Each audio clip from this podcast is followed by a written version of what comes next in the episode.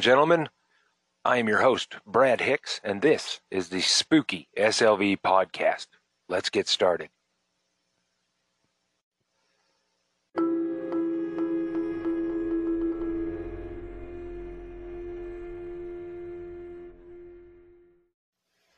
Good evening, ladies and gentlemen. Welcome to the Spooky SLV podcast. I'm Brad Hicks, your host and narrator of these fine little stories. Um, uh, tonight, since it's going to be, you know, several in a row this week, um, I'm going to read uh, not local stories, just some horror stories in spirit of Halloween. I'm going to be doing two from H.P. Lovecraft tonight. One is called The Terrible Old Man. The other one is called The Outsider. Both of them really good stories. Not long stories, but good stories. So uh, let's get started.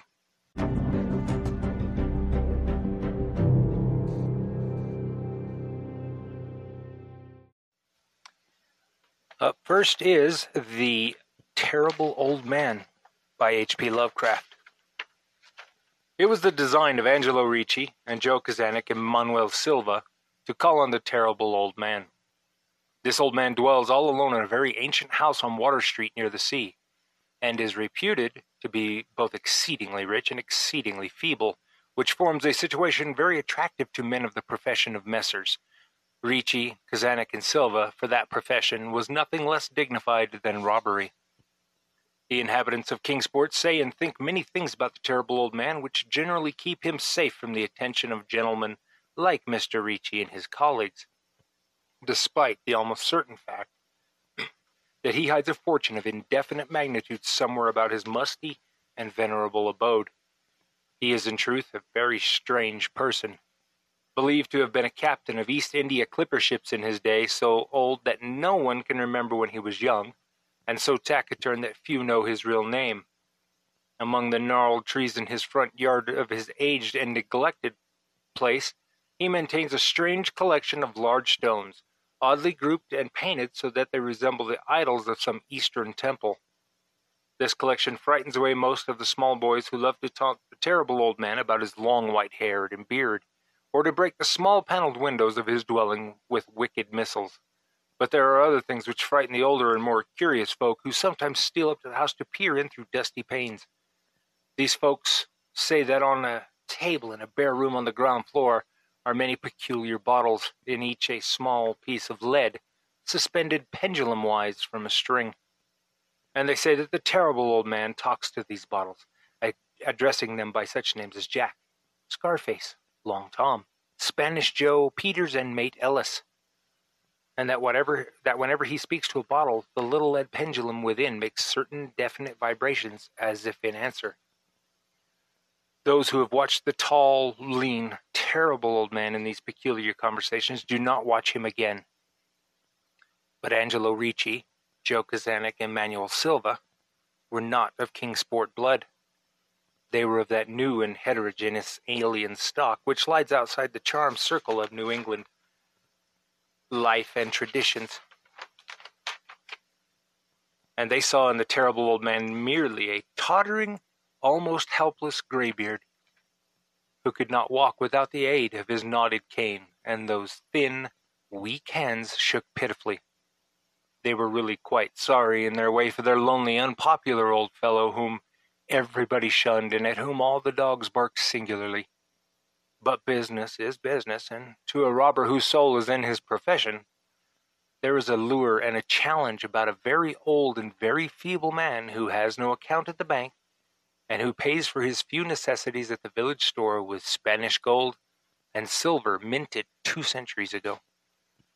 Messrs. Ricci, Czanek, and Silva selected the night of April 11th for their call.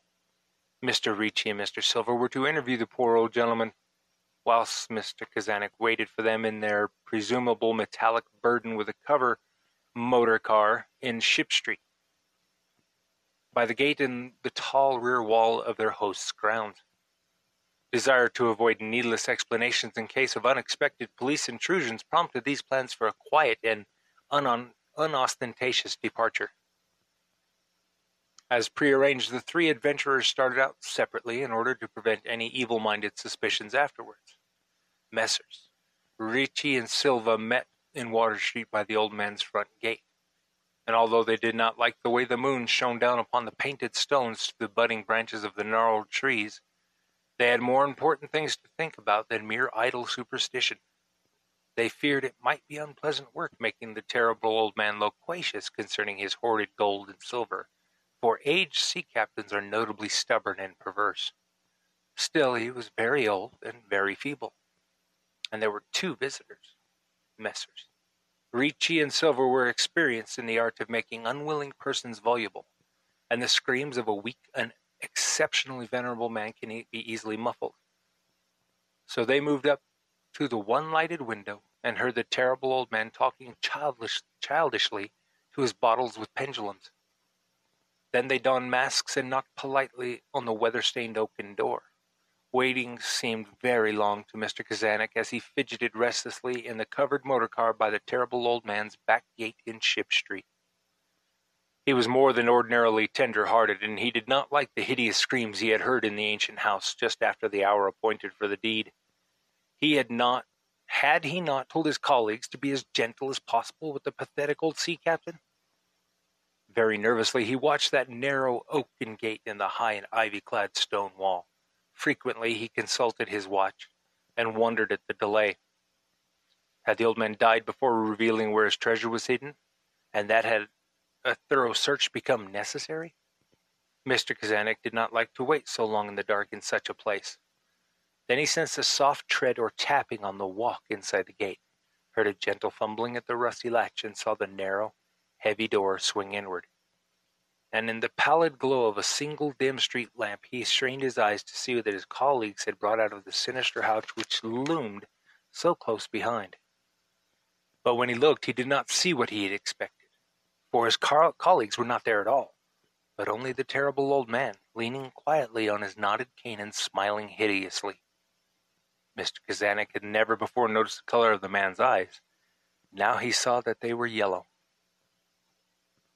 Little things make considerable excitement in little towns, which is the reason that Kingsport people talked all that spring and summer about the three unidentifiable bodies, horribly slashed as with many cutlasses, and horribly mangled as by the tread of many cruel boot heels, which the tide had washed in.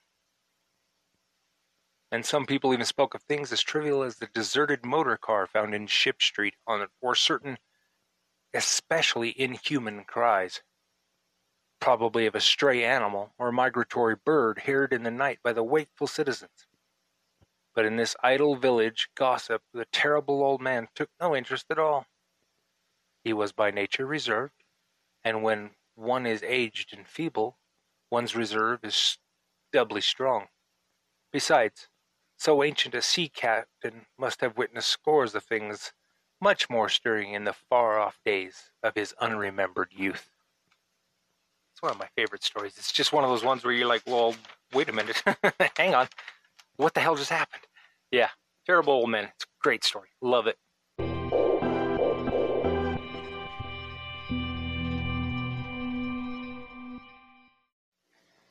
The Outsider by H.P. Lovecraft. Unhappy is he to whom the memories of childhood bring only fear and sadness. Wretched is he who looks back upon the lone hours in vast and dismal chambers, with brown hangings and maddening rows of antique books, or upon odd watches of twilight groves of grotesque, gigantic, and vine-encumbered trees that silently wave twisted branches far aloft. Such a lot the gods gave to me, to me, the dazed, the disappointed, the barren, the broken. And yet I am strangely content to cling desperately to those sear memories when my mind momentarily threatens to reach beyond to the other. I know not where I was born, save that that castle was infinitely old and infinitely horrible, full of dark passages and having high ceilings where the eye could find only cobwebs and shadows. The stones in the crumbling corridors seemed always hideously damp, and there was an accursed smell everywhere, as of the piled up corpses of dead generations. It was never light, so that I used sometimes to light candles and gaze steadily at them for relief. Nor was there any sun outdoors, since the terrible trees grew high above the topmost accessible tower. There was one black tower which reached above the trees into the unknown outer sky, but that was partly ruined, and could not be ascended save by a well nigh impossible climb up the sheer wall, stone by stone. I must have lived in this place for years. But I cannot measure the time. Beings must have cared for my needs, yet I cannot recall any person except myself, or anything alive but the noiseless rats and bats and spiders. I think whoever nursed me must have been shockingly aged, since my first conception of a living person was that of somebody mockingly like myself, yet distorted, shriveled, and decaying like the castle. To me, there was nothing grotesque in the bones and the skeletons that strewed some of the stone crypts deep down among the foundations. I fantastically associated these things with everyday events, and thought them more natural than the colored pictures and living beings which I found in many of the moldy books. From such books I learned all that I know. No teacher urged or guided me. And I do not recall hearing any human voice in all those years, not even my own for although I had read of speech, I never thought to try to speak out loud. My aspect was a matter of equally unthought of, for there are no mirrors in the castle, and I merely regarded myself by instinct as akin to the youthful figure, figures I saw drawn and painted in the books. I felt un- I felt conscious of youth because I remembered so little. Outside, across the putrid moat and under the dark mute trees, I would often lie and dream for hours about what I read in the books, and would longingly picture myself amidst gay crowds in the sunny world beyond the endless forests. Once I tried to escape from the forest, but as I went farther from the castle, the shade grew denser and the air more filled with brooding fear, so that I ran frantically back lest I lose my way in the labyrinth of nighted silence. So through endless twilights I dreamed and waited, though I knew not what I waited for. Then in the shadowy solitude my longing for light grew so frantic that I could rest no more, and I lifted entreating hands to the single black ruined tower that reached above the forest into the unknown outer sky. And at last I re- resolved to scale that tower, fall though I might, since it were better to glimpse the sky and perish than to live without ever beholding day.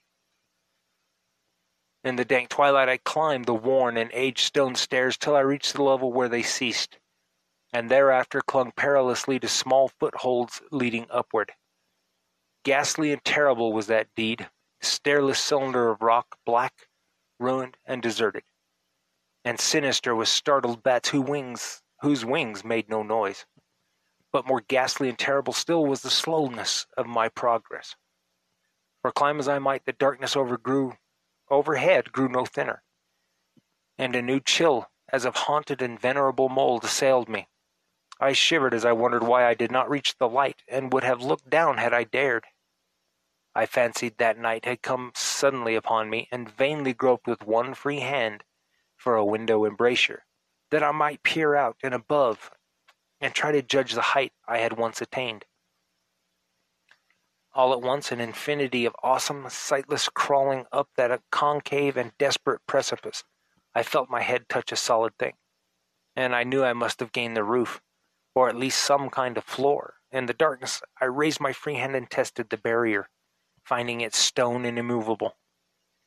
Then came a deadly circuit of the tower, clinging to whatever holds the slimy walls could give, till finally my testing hand found the barrier yielding and I turned upward again, pushing the slab or door with it my head as I used both hands in the fearful ascent.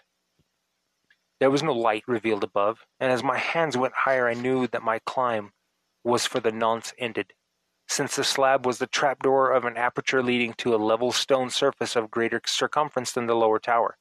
No doubt the floor of some lofty and capacious observation chamber. I crawled through carefully and tried to prevent the heavy slab from falling back onto place but failed in the latter attempt. As I lay exhausted on the floor, I heard the eerie echoes of its fall, hoped when necessary to pry it up again. Believing I was now at prodigious height, far above the accursed branches of the wood, I dragged myself up from the floor and fumbled about for windows, that I might look for the first time upon the sky, and the moon, and the stars of which I had read. But on every hand I was disappointed, since all that I found were vast shelves of marble bearing odious oblong boxes of disturbing size. More and more I reflected and wondered what hoary secrets might abide in this high apartment so many eons cut off from the castle below. Then unexpectedly my hands came upon a doorway, where hung a portal of stone, rough with strange chiseling. Trying it, I found it locked, but with a supreme burst of strength I overcame all obstacles and dragged it open inward. As I did so, there came to me the purest ecstasy I have ever known. For shining tranquilly through an ornate grating of iron and down a short stone passageway of steps that ascended from the newly found doorway was the radiant full moon, which I had never before seen save in dreams and in vague visions I dared not call memories. Fancying now that I had attained the very pinnacle of the castle, I commenced to rush up the few steps beyond the door, but the sudden veiling of the moon by a cloud caused me to stumble, and I felt my way more slowly in the dark. It was still very dark when I reached the grating, which I had tried carefully and found unlocked, but which I do not open for fear of falling from the amazing height to which I had climbed. Then the moon came out most demoniacal of all shocks is that of the abysmally unexpected and grotesquely unbelievable. Nothing I had before undergone could compare in terror with what I now saw, with the bizarre marvels that sight implied. The sight itself was as simple as it was stupefying, for it was merely this. Instead of dizzying prospect of treetops seen from a lofty eminence, there stretched around me on the level through the grating nothing less than the solid ground, decked and diversified by marble slabs and columns, and overshadowed by an ancient stone church whose ruined spire gleamed spectrally in the moonlight. Half unconscious, I opened the grating and staggered out upon the white gravel path that stretched away in two directions. My mind, stunned and chaotic as it was, still held the frantic craving for light and not even the fantastic wonder which had happened could stay my course. I, ne- I neither knew nor cared whether my experience was insanity, dreaming, or magic, but was determined to gaze upon brilliance and gaiety at any cost. I know not who I was or what I was, or what my surroundings might be. Though as I continued to stumble along, I became conscious of a kind of fearsome, latent memory that had made my progress not wholly fortuitous.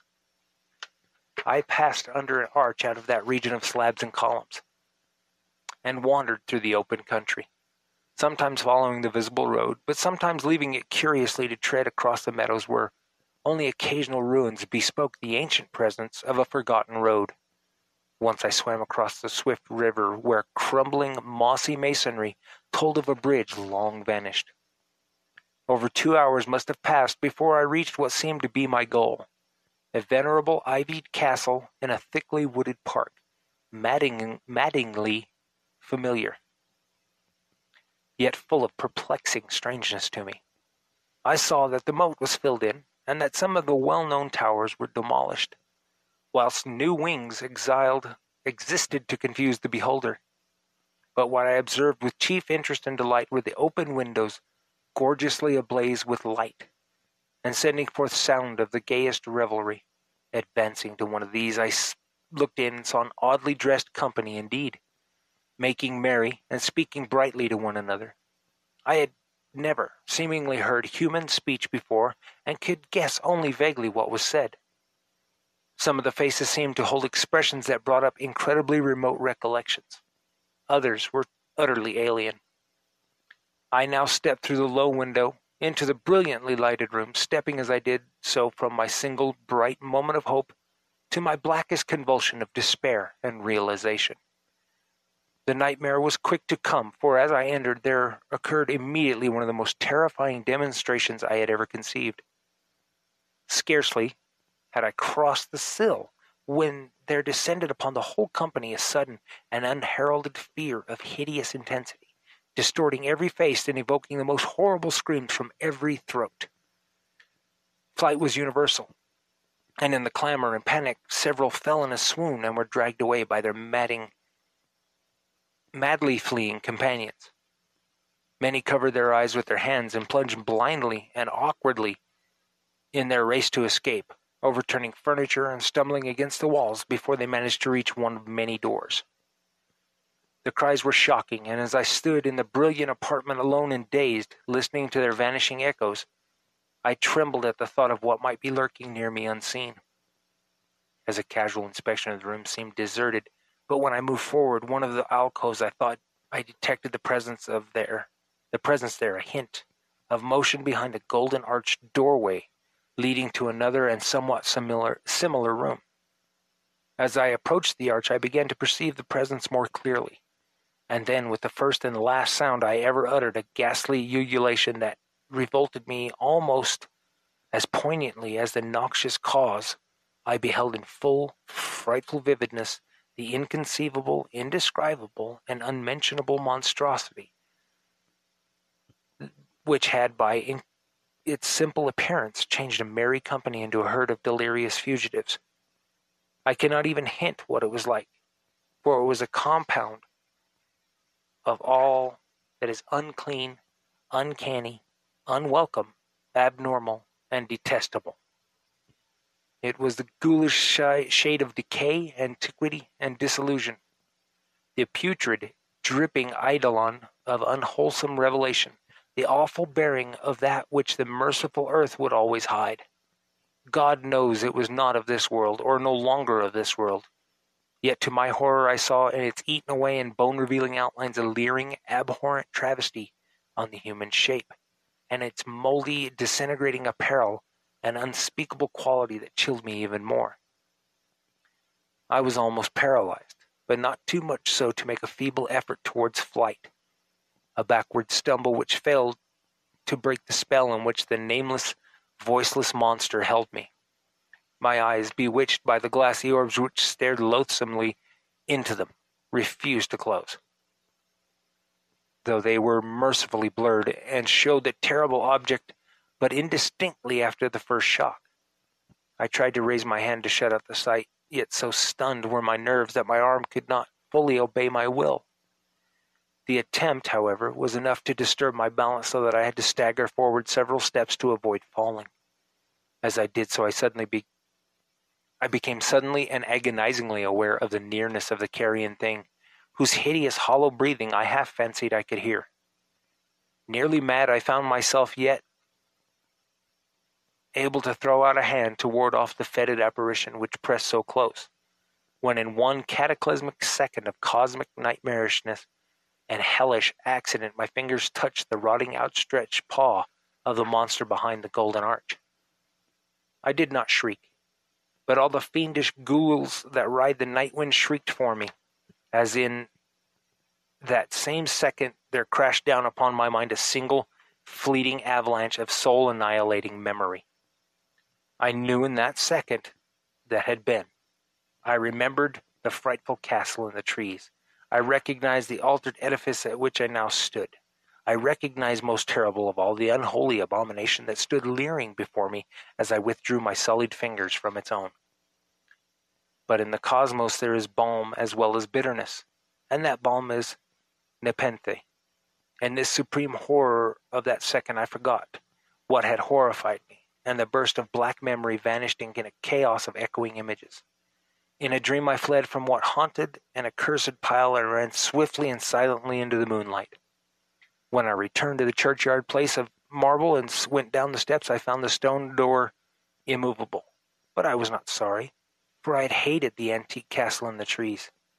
Now I ride with the mocking and friendly ghouls of the night wind, and played by day amongst the catacombs of Nephren-Ka. In the sealed unknown valley of Hadoth by the Nile, I know that light is not for me, save that of the moon over the rock tombs of Neb nor any gaiety save the unnamed feasts of Nitocris beneath the Great Pyramid. Yet in my new endless, in my new wildness and freedom, I almost welcome the bitterness of alienage. For although Nepenthe had called me, I know always that I am an outsider, a stranger in this century, and among those who are still men. This I have known ever since I stretched out my fingers to the abomination within that great gilded frame, stretched out my fingers and touched a cold, unyielding surface of polished glass. yep, another one of my favorites by H.P. Lovecraft. That one's just, uh, it, it's creepy, it's beautiful, it's almost lyrical. The man does drone on a bit, don't get me wrong, but still fantastic. And the imagery that you get in your head that it's a freaking mummy or something. You know, it's talking about castles and stuff, but then it's talking about Egyptian uh, mythology. So I'm not exactly sure what's going on there. I'm just going to have to reread it a few dozen times, I guess. Thanks, folks.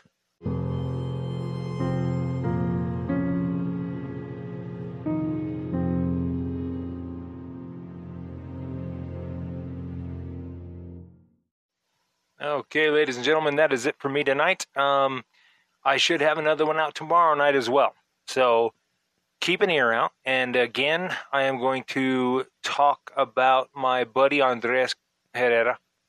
He's a great musician. He gave me the music for the intro and outro here. Um, check him out on uh, Spotify. He has a podcast called the Decibels Deep Podcast, all about music. Uh, good podcast, too. He's very well informed. He's an intelligent young man. and uh, also give him some love. Show him some love on Instagram. Instagram, he's uh, um, at Entropy in Motion Music, I think. At Entropy in Motion Music. Yeah, I think that's what it is. And he's also got a Decibels Deep page up on Instagram as well.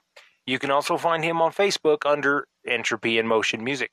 So, uh, give him some love, give him a few likes, give him a shout out like I do. Uh, if you feel like it. I mean, you don't have to give him a shout out. Why would you give him a shout out? You don't have a show. I'm tired. Yeah. Okay. Anyway, Andres, thanks again. And everybody who listens, thank you. Have a good night.